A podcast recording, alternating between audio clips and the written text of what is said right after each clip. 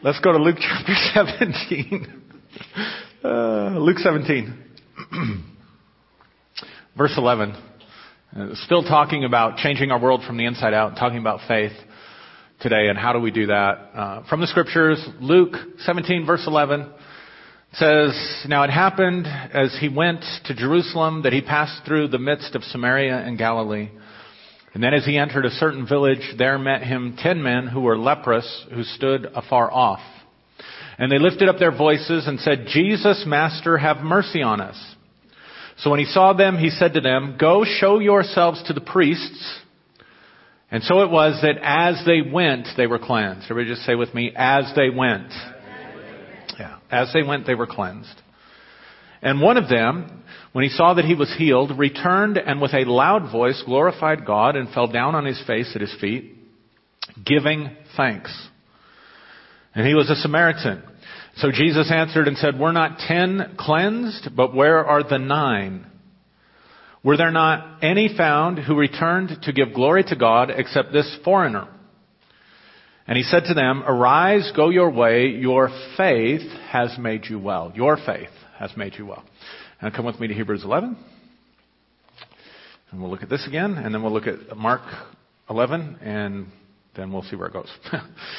Hebrews 11, now faith is the substance of things hoped for, the evidence of things not seen, for by it the elders obtained a good testimony. By faith we understand that the worlds were framed by the word of God, so that things which are seen were not made of things which are visible. Again, I'm going to keep restating this. The things that are seen did not come out of nothing. God did not create the seen world out of nothing. He formed the seen world out of things that were not seen. Faith is the substance of things hoped for, the evidence of things not seen, right? And the world was made by the Word of God so that the things which are seen were not made of the things which are invisible, right? So it's very clear then that faith connects us to the unseen things from which that which is seen finds its origin. Everything that is seen originates from something that is not seen. And faith connects you to those things that are not seen in the place of origin. Right? Okay. Now, I've, I've, I've told you, you know, some translations say faith is the confidence or the assurance. We've talked about how that's not correct. The word there, the Greek word is hypostasis, hypostasis, and it had a uh, uh, metaphysical meaning, an alchemical meaning, if you will. But it also had a, um, it was used in the first century to describe a title deed. Uh, so the amplified version of the Bible says faith is the probably assurance, but then it goes on in brackets and says the title deed of what you hope for. Right? Means you own it, right? Now, if you go with the common modern translation, faith is the assurance of things hoped for, then what you're left believing is that, that faith means that you really believe something is going to happen. Or let's put it this way. You really believe you're going to have something. So let's say you need healing. Let's just take that for example. So if I can believe I'm going to have healing hard enough and strong enough, then that kind of works within that translation, or it might even teach me that. Does that make sense? So some people's idea of faith is I've just got to believe really hard that I'm going to have it. But if you say faith is the title deed of it, then faith is not believing that it's going to happen. Faith is, or, or, that you're going to have it, let's put it that way. Faith is not believing really strongly that it is going to, that you are going to have it. Faith is believing you already have it before you possess it. You already have it before you see it. That's the only way you can work in the realm out of which everything originates. Mark 11. 22. Uh, All right. So your older Bibles, some of them, When it says Jesus answered and said to them, have faith in God, some of your older Bibles will have a footnote by it, and you can look in the footnote, and it says, have the faith of God.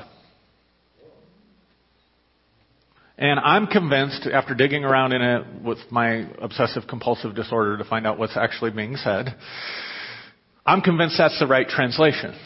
Not have faith in God, have the faith of God.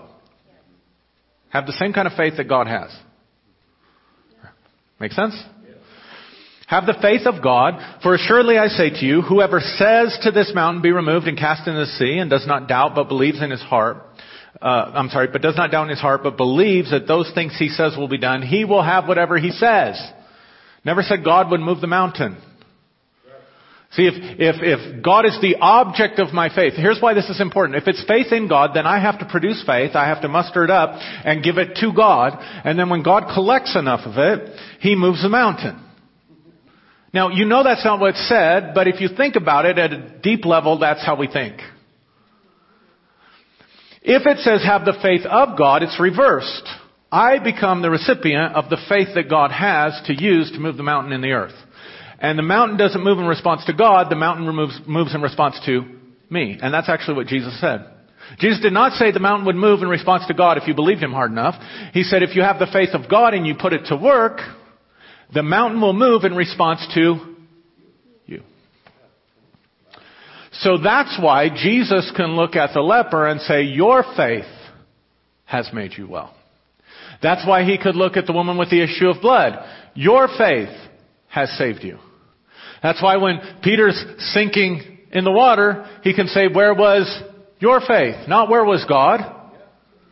Where was God while I was drowning in the water? No, he didn't say that. He said, where's your, where, where is your faith? And when they're on the boat, you remember the story? They're on the boat and there's a storm and they're all trying to bail water and Jesus stands up and he rebukes three things. He rebukes the wind, he rebukes the waves, and he turns and rebukes his disciples. He says to the wind, peace. He says to the wave, be still. He turns to the disciples, how is it that you had no faith?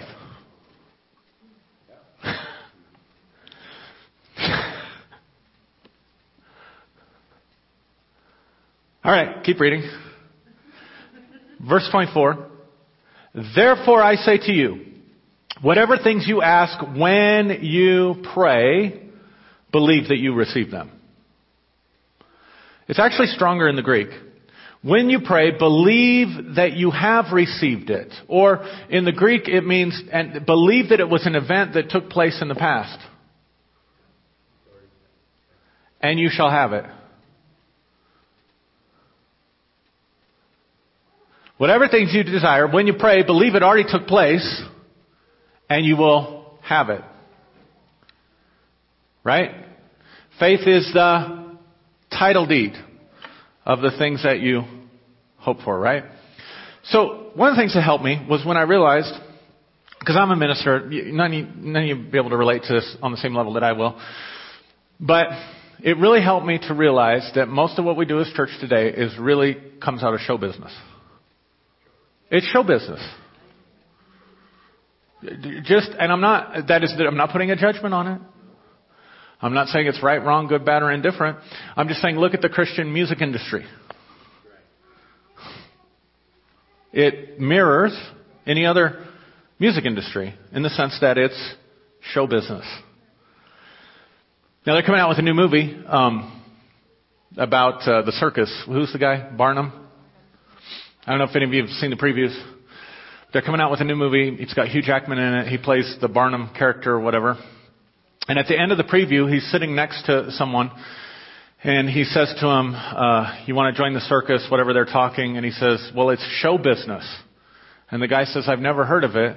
And the Barnum character responds and says, "That's because I just invented the term." I just invented the term. Now, here's what I want you to see. So I've been a student of like healing revivals specifically for since forever. And there was a very powerful divine healing movement in the early part of the last century. About the same time that show business is on the rise in our culture. Because it wasn't always there. So you have the church, particularly in regards to the issue of faith healing, and the world, humanity, on this trajectory towards show business. And what happened was, if you go back and watch, just go back and watch any of the healing revivals, it was show business. Particularly, I, I love A.A. Allen. Uh, and, and again, this is not a judgment or a criticism, but if you watch, you, you, you can just Google or put in YouTube A.A. Allen, and you can watch the revivals that he would do, and they would they would introduce him. Uh, R.W. Schambach would introduce him. I don't know if any of you know who Schambach is, but R.W. Schambach would introduce him, and he would say, "Okay, and now it's time for God's man of the hour, God's man of faith and power, A. A. Allen," and and it was all it was show business. And so the way you got healed was through God's man of faith and power. They would never, now here's the thing, they would never turn to someone and say, your faith made you well. In fact, to imply that is to somehow take credit and glory away from God. Or at least that's what they want you to think. Because the way the model would be was, was, we can't take, we gotta give all the glory to God. Here's how it works. Here's how the show business part of it works. We've gotta give all the glory to God, and then subliminally, subconsciously, what we're saying is, is I have the ability to get God to do stuff that you don't have the ability to get God to do. So I didn't do it. I'm not the man who did. The power doesn't come from me. The power comes from God. The power certainly doesn't come from you. We're not going to credit you. But it doesn't come from me either. But I'm demonstrating that God responds to me better than He responds to you. Which is why we have to give the glory to God. Think about it. Because if it's something that a human being can do and you're a human being, you might get a clue that you might have access to the same exact thing, and there goes the show. See, doing the acrobatic stuff like the Cirque du Soleil stuff or whatever is not nearly as impressive if everybody can do it. You're not going to pay to see it. Ah. So Jesus didn't operate that way. You don't see Jesus anywhere in there glorifying or exalting himself. You see him continually reflecting as a mirror back to the person. So that really, Jesus never wanted to become the idol. He was demonstrating and manifesting the ideal. He wasn't just trying to awaken a consciousness. He, he wasn't trying to awaken a consciousness in you of himself so that you would worship him. He was trying to awaken a consciousness in you of who you could become as a son and a daughter of God. So therefore the works that I do, you shall do also, and greater works than these shall you do because I go to my Father. You see it? So that he's always giving the power away. And he's giving the secrets away. You see it? So here's the thing with the guys with the leprosy. Ten, ten lepers come, and he says, go show yourself to the priest. Now, that doesn't mean much to us if we don't understand that in the law, in, in Leviticus, you can only go show yourself to the priest if you've been healed. You would go show yourself to the priest if you'd been healed so that you could reintegrate by way of the priesthood, you could reintegrate back into the community.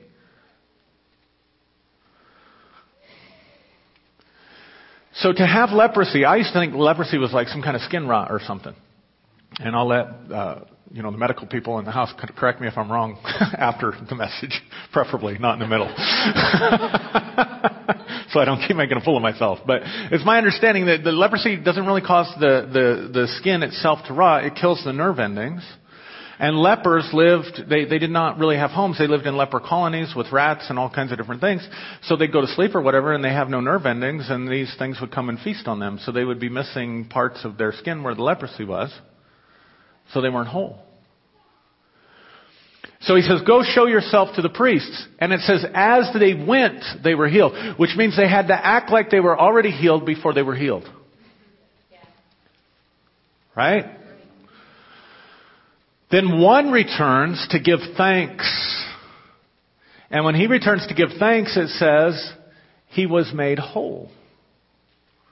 Which means now a creative miracle is taking place. See, it's one thing to be healed of the disease, but I'm still missing my nose where the net, where the rat gnawed it off or whatever. I'm sorry. Jeez. Lord help me. My God, why does anybody ever come back to this church to listen to me? I have no idea. I really don't. I love you people. God bless you. May you just have glowing crowns in heaven. May you shine brightly like stars. so you get rid of the leprosy, but you don't, you're not made whole. But see, the one comes back and gives thanks, and the one who came back to give thanks makes whole. And he says, Your faith has made you whole. So here's the other point faith has a momentum to it that you have to maintain.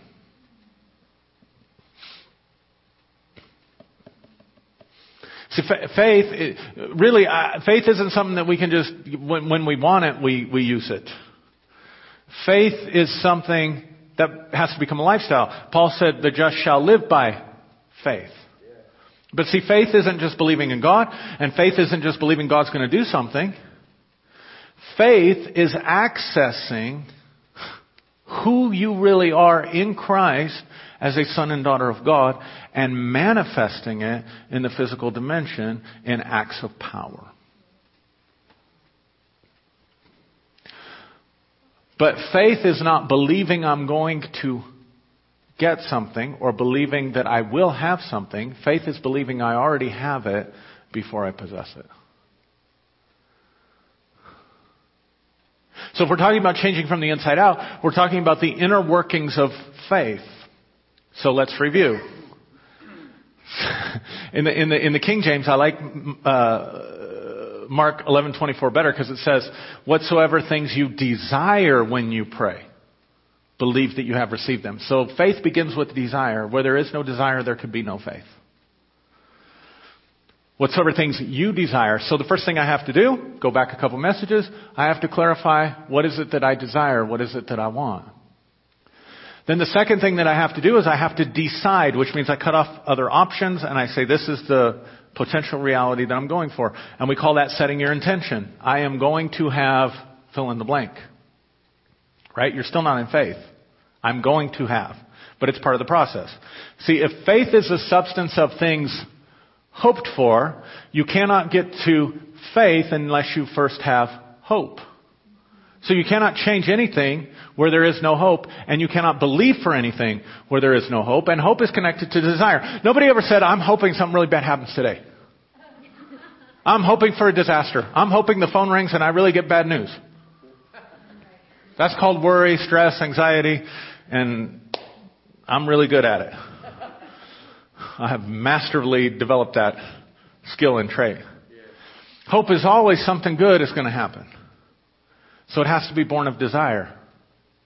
Right? So I have to desire, and then I have to set my intention, I'm going to have that. The moment I do that, I move into hope.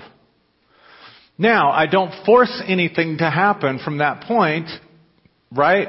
Where I'm, I'm going to make it happen. I'm going to do anything I can to make it happen. I have to let it happen. I have to allow it to happen. I have to be the guy that plants the seed in the ground, sleeps night, and gets up by the day, and the seed springs up and grows, and he knoweth not how. Right? But that doesn't mean I walk away from the plan either. And ignore it and don't give it any attention. But there's a difference between attending to crops and forcing crops. So then the question becomes, how do I attend to what's going on without forcing? How do I allow it to grow but still attend to it? And Jesus gives us the answer. We're not there yet. You're ahead of me. Believe that you have received it and you shall have it. So this is the process of faith. So when I set my intention, I plant the seed, I'm in hope. But to move from hope to faith, when I move from hope to faith, is the moment that I'm fully convinced I already have it, even when I don't. Before that, I'm just in hope.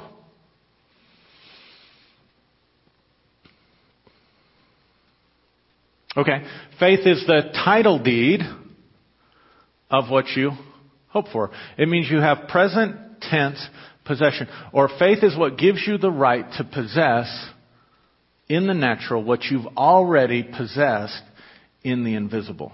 Which means that through the eyes of my heart, I have to see myself with it before I get it. All right, let's, I tell by the way you're looking at me. Come with me to Ephesians 1.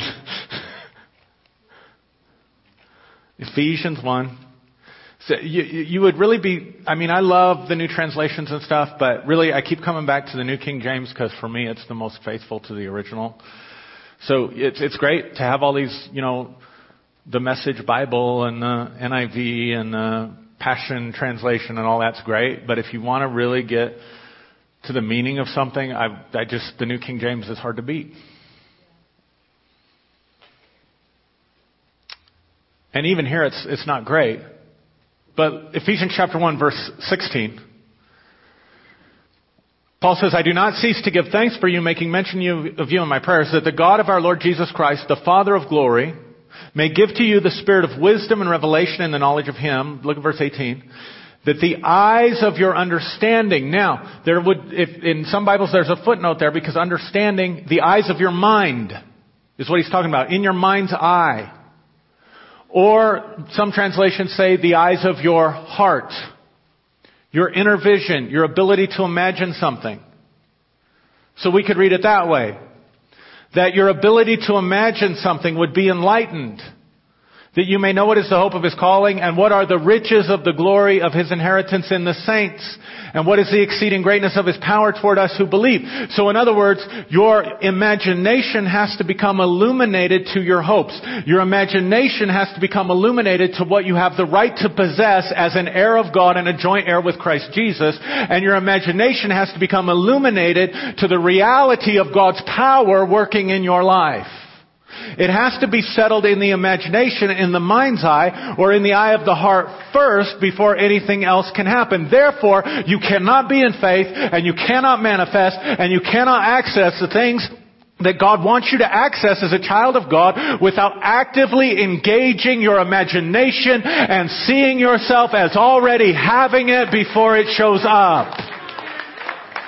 It is not enough to talk like you have it. It is not enough to act like you have it. You have to see yourself in your imagination with it because it's the eyes of your heart that connect you to the unseen hope. It is the eyes of your heart through the revelation of the Spirit of wisdom and revelation and the revelation of the Holy Spirit that connects you to the things that you possess as a child of God that are in the unseen realm. And so it's through your imagination and the eyes of your heart that you work faith in order to get the title deed to the thing that you're hoping for and present evidence of what you cannot see. So you have to incubate the answer in the, the, the womb of your imagination before it ever shows up in the physical. And you have to understand where you're at in the process. So I set my intention, and then what I do is in my imagination, I convince myself, I make it so real in the womb of my imagination that I'm convinced that I already have it. So I have the feeling that I already have it. So that it's settled that I already have it. And when I get to that place, the switch of faith is turned on.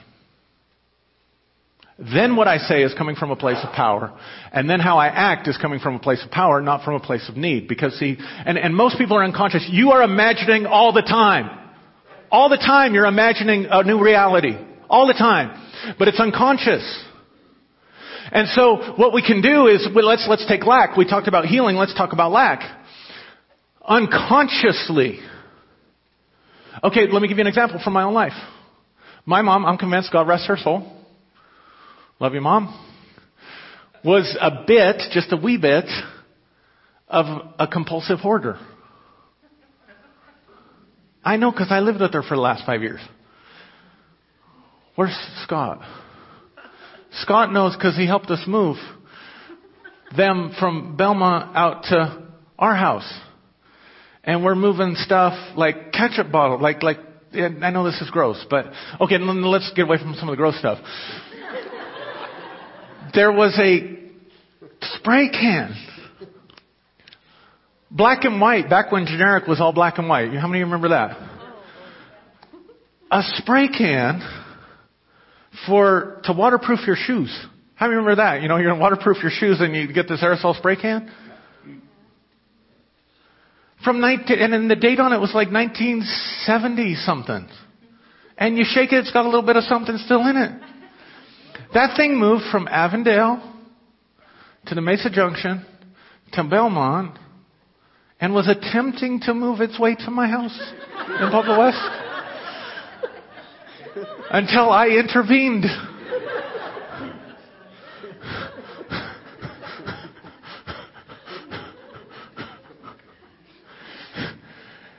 Now that kind of an OCD order, that kind of an OCD thing is born of anxiety, which is born of the fear of lack, which is born from a deep place in the imagination that you'll never have enough, which comes from being raised by parents who went through the Depression.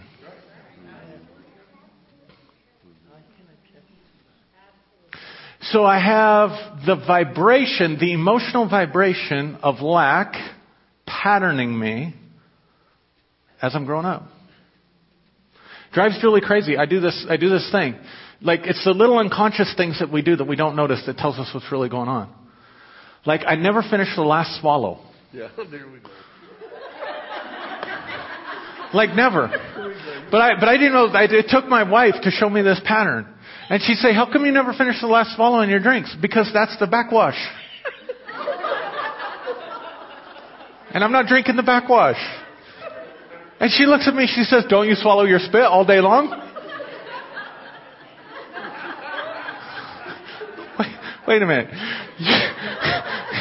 You mean for 45 years I've been telling myself I don't drink the last swallow because I don't want to drink the backwash. But when you say that, and see now I'm like the psychology background, that's what you call a thought distortion. That's what you tell yourself to cope. The reality is I don't drink that last swallow because it's the last and there may not be more. Which is why I don't finish the last bite on my plate. Which is why I don't throw out my last pair of athletic socks that I bought from, which is why I don't eat the last of the M&Ms or the graham crackers or the last cookie or any of that stuff because it's born from that patterning of there's not going to be enough. So, so, so, so I'm 16. I'm 16 years old. 16 years old. Getting ready to go to college. And, I, and my parents, my dad had lost his business. My mom was working, uh, my mom was a housewife up until then. She's working a, a retail job to try to make ends meet. I'm getting ready to go off to college, and I come home, and my dad had bought like these these crystal sort of chandelier things for my mom for one of her anniversaries, and had hung them all up, and so we had these nice, really crystal chandeliers. He had traded somebody a bag of feed or something for it. And I remember him polishing them up and they're beautiful, right? And I walk in the house and the chandeliers are gone and those old light fixtures are back. I'm like, what are those old light fixtures? And I hear my dad down in the basement. I go down in the basement and my dad's tearing apart our pool table like a madman. I'm like, what's going on, Dad? He says, the sheriff came and served us with uh, uh, papers that we have to get out of the house. And we have seven days to do it. And my dad, you know, they couldn't afford lawyers and, and they weren't the most educated people and they came from that generation, you just do what the people in authority tell you to do. So they packed up 25 years of their life in seven days and moved from 40 acres and a nice house to a garbage dump of a double wide trailer rental that was rat infested and cockroach infested in a week. Now that's a trauma that imprints on the soul,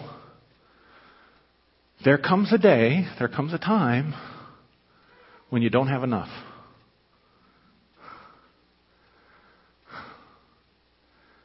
So now I'm dealing with lack, right? So I go my first year to, to college and I get Pell Grants and I get all this stuff and, and, and I get, and, and I make it through financially, whatever. And then I go to financial aid and they want the last two years of your income. Your parents' income. So my parents went from whatever kind of salary they were making before when my dad had the business and they were thriving to whatever my mom had made that year working retail. Because my dad wasn't able to get another job because of all kinds of legal entanglements and whatever else was going on.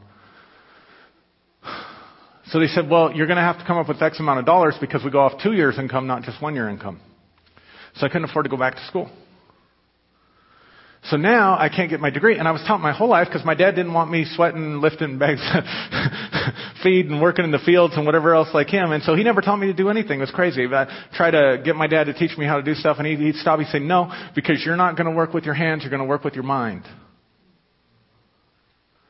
And the way you do that is you go get a college education. Now I can't get a college education. What does that embed inside of me? Right? And so what's going on at an unconscious feeling level is all this stuff. So now I reach a point of lack in my life, right? I need, I need money. And so I can pray. I can believe I have received. I can walk the floor and give thanks. That's why I said we're getting a little ahead of ourselves. Thank you, Lord, that I have enough. Thank you, Lord, that you meet all my need according to your riches and glory. Thank you, Lord, I'm doing all this stuff, but what I don't realize is that in my mind, I'm doing it from a fear of not having enough. I'm not doing it from a real faith, a place of faith that I already possess abundance. Because see, in my imagination, if I get quiet enough, this is why meditation is so crucial, because when you quiet the regular stream of consciousness up here, it opens up what's really going on down here, and a lot of it's junk. And so, from a place of, so I'm believing from an imagination that says, I don't want to end up there. I don't want to end up losing my house. I don't want to end up uh, using the last whatever and not being able to get access to another one. So I'm believing, but I'm believing in order to avoid what I don't want, not possess what I'm hoping for. You see the difference? Get a diagnosis. Go to the doctor, get a diagnosis.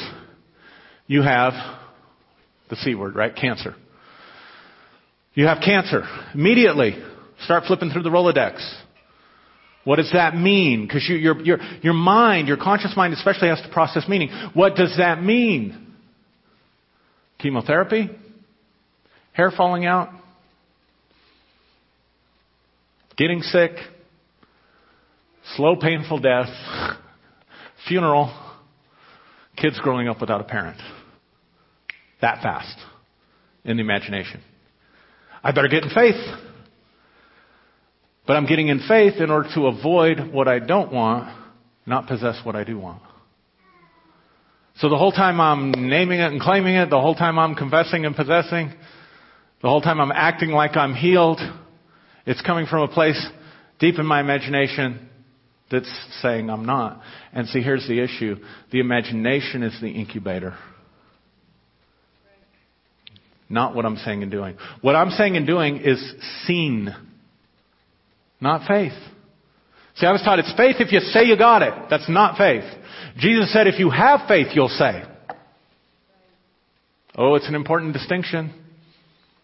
See, faith is walking around saying, I'm healed when I'm sick. That's what I was taught faith was. Jesus didn't say that. He said, if you have faith, you'll see. But you have to get faith before you can say anything and have it happen.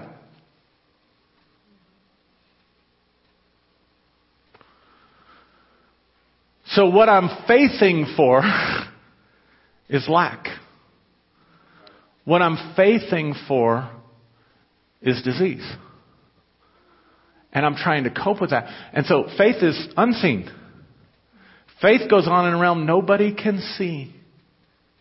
See, if I'm sick and I go around saying I'm healed, I'm healed, I'm healed, I'm operating in the seen.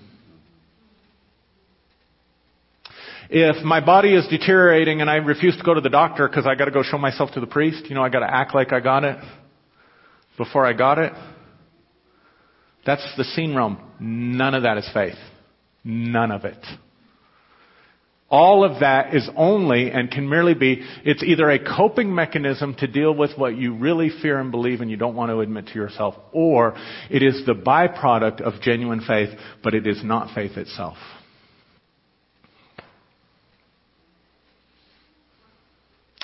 Because faith is in the eyes of the heart. So I grow up with, there's, you better not eat that last cookie because there may not be enough. I grow up holding on to stuff that really should have gone in the trash can a long time ago. Hoping that I'll have enough.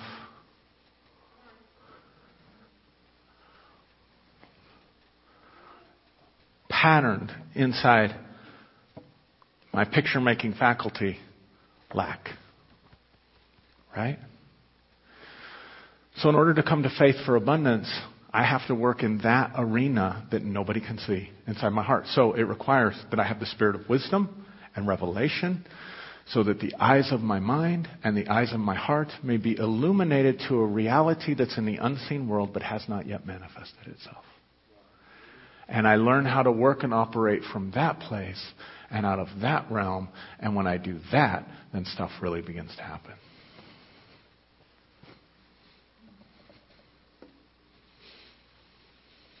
Is that making sense to you? Faith is the title deed, so I'll give you one last illustration to help you understand. When we bought our house in Belmont, we bought our first house. And the issue for us was we had to, um, uh, we, we closed on the house, but the other family was building a house.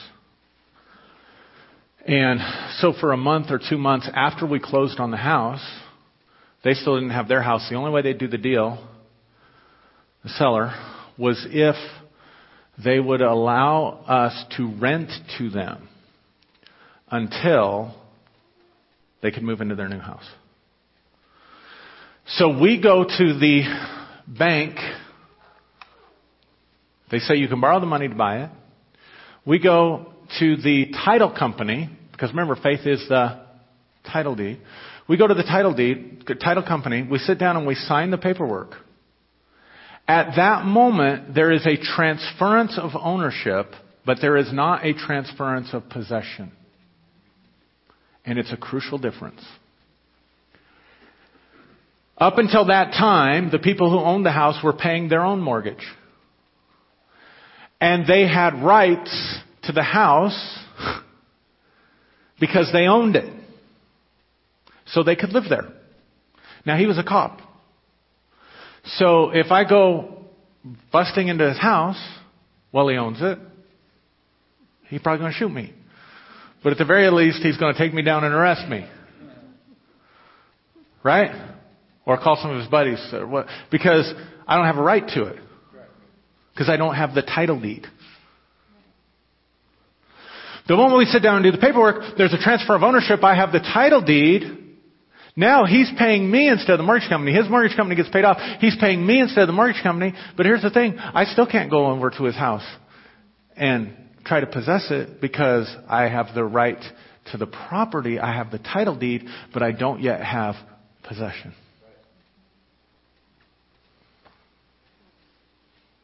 Huge change. There's a transference of property, but I still don't possess it. Now, if I'm all messed up about that, here's what I could do. I could go sign the title deed and think, okay, well I'm going to move into my house, and then I show up at the house and there's Mr. Police Officer saying, no, you cannot move into this house. We still have the right to possess this. And I get all confused and I say, what, you mean I, I can't move into my house? So I call up Mary, uh, Mary was my realtor, so I call up Mary and say, hey Mary, um, you need to show us some more houses. Cause that signing those papers didn't work.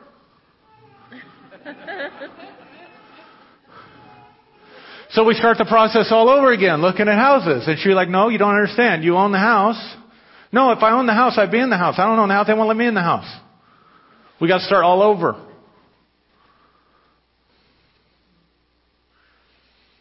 Or I confuse ownership with possession and I start pretending like I live in the house. So I go in there, try and throw Mr. Police Officer out of his bed and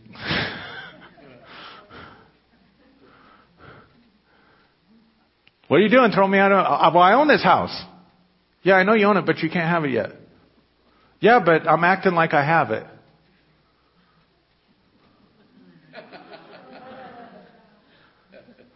See it?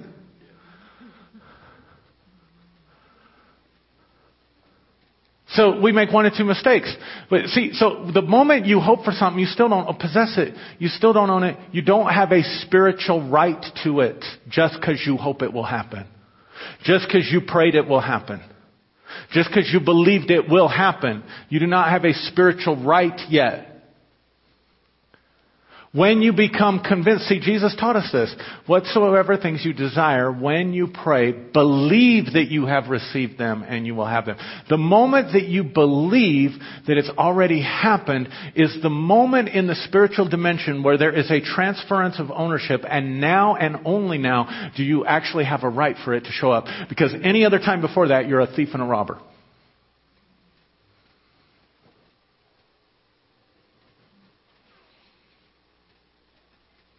So that's a person who prays, doesn't understand the process, maybe comes to a point that, oh, I appointed church because, man, I heard an inspirational message, and yes, I believe I've received my abundance. I believe I've received my new job. I believe I've received my healing. I believe I've received whatever. Breakthrough from my bad temper, whatever. Right? I've got it. I know it's mine. And then I walk out the door, and the pain comes back. I walk out the door, or two, week, two weeks later, I'm still feeling the pain. I walk out the door, I go back to the doctor, the doctor says, yeah, nothing's changed. I go back to my post office box, and there's nothing but bills. That job I applied for, I didn't get, whatever. And so I say, oh, I don't own a house, and I call Mary. Because I confused the title deed with possession. I thought it should happen immediately. Jesus didn't say that. Believe you have received it and you will have it. So I go back up to go, oh God, and I start the process all over again. And at that minute, I forfeit the title deed that I possessed. I hand it back over. Or I do this. And this is where we get into trouble with, with disease. I always crack up because, you know, like, like we get, we get a headache, we take an aspirin. We get a cold, we, or allergies, we take Benadryl. I do. Right? We get a cancer diagnosis, and suddenly we're not going to go to the doctor because we're in faith, and if I don't go to the doctor, I'm acting like I don't have it. So it's like, okay. I mean, that's like, you know, that's like, I never work out, lift weights in my life, and I'm going to go sign up for the next powerlifting competition and expect to win. Like I have no practice with this at all. And now that the chips are really down, now that it's really on the line and my life is in danger, now, oh, now I've got enough faith to stay away from the doctor. And that's me, to use my metaphor, showing up at Mr. Policeman's house the day after I signed the title deed with my moving van and saying, okay, we're moving in. See, I can't act like I possess it till I actually possess it. The rest of the time, I'm working in the unseen realm. Does that make sense? So that using faith responsibly means I don't write faith checks. See, when the faith movement, see, because it wasn't faith. What they taught us in the faith movement, some of it was not faith. So people would throw away their eyeglasses. They'd go into a healing meeting, throw away their eyeglasses, and try to drive home.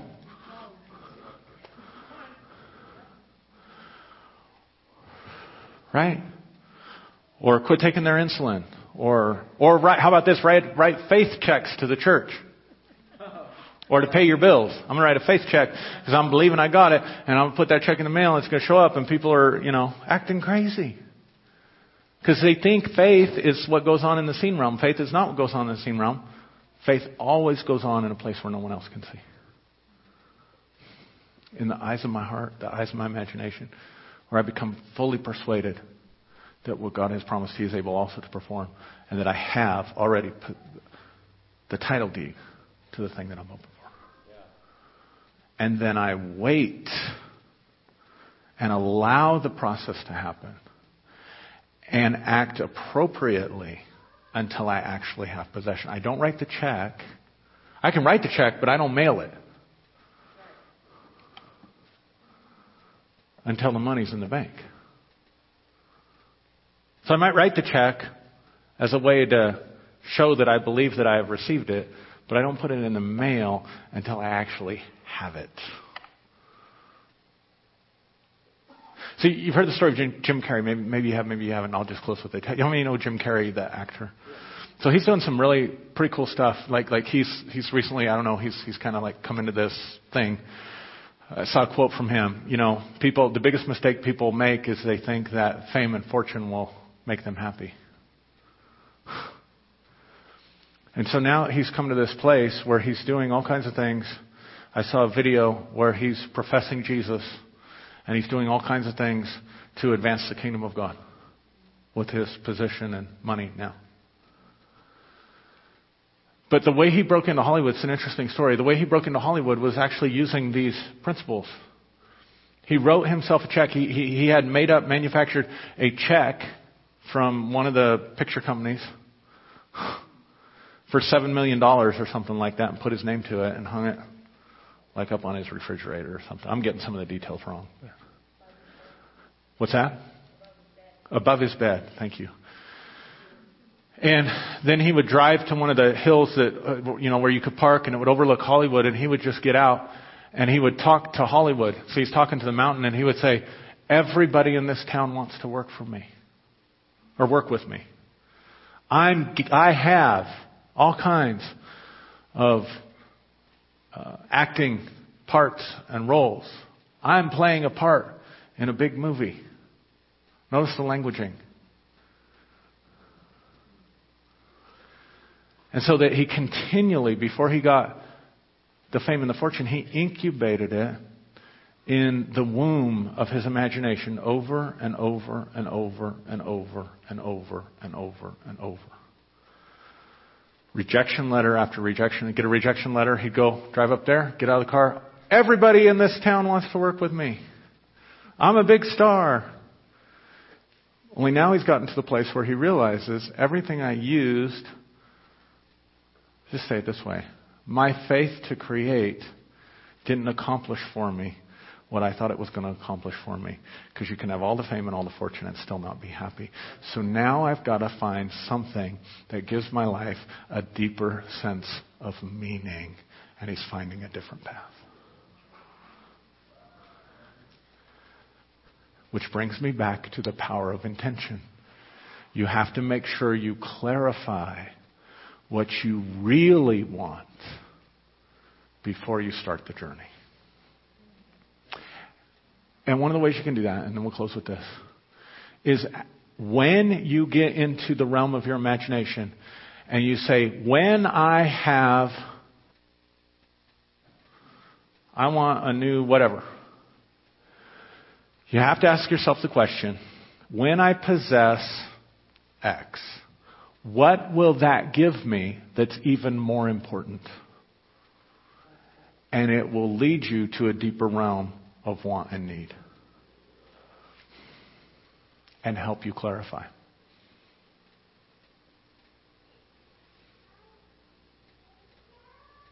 We want to have kids. We want to have kids. We want to have kids.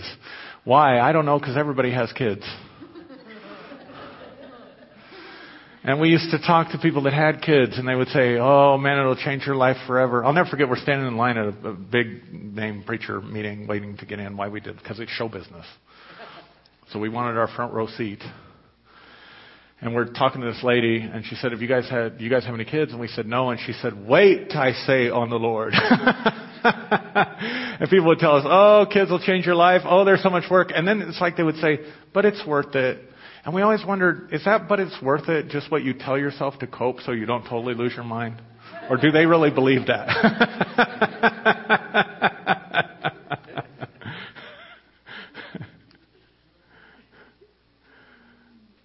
so what is it about kids? What is it that having kids, what is that going to give you that's even more important to you? And when we were able to clarify that, we could get to our desired outcome. Listen to this very carefully, and I'm done. We could get to our desired outcome without by letting go of our required outcome. Because all the reasons for having kids and having a family had nothing to do with whether or not we could actually reproduce it with our own DNA. On that list was never, I want to hand down the Tomlinson traits.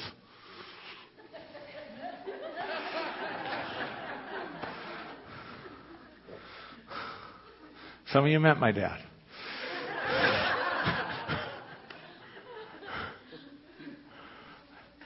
this thing that, that there's this thing this this this this tremor this this thing that runs through my family. I remember uh, going to my grandparents and my grandpa. He was so stubborn he wouldn't let anybody do anything for him, and he would get his own sugar to his coffee. And it's this thing where you you have a tremor, and it's a neurological thing. And he would put a scoop of sugar and he'd shake sugar all the way across the table. So there's barely a little bit of sugar left in his, his thing. He'd put it in there. And then he, so he'd do like eight things, you know, instead of just letting grandma do it for him. Finally, she bought him sugar cubes.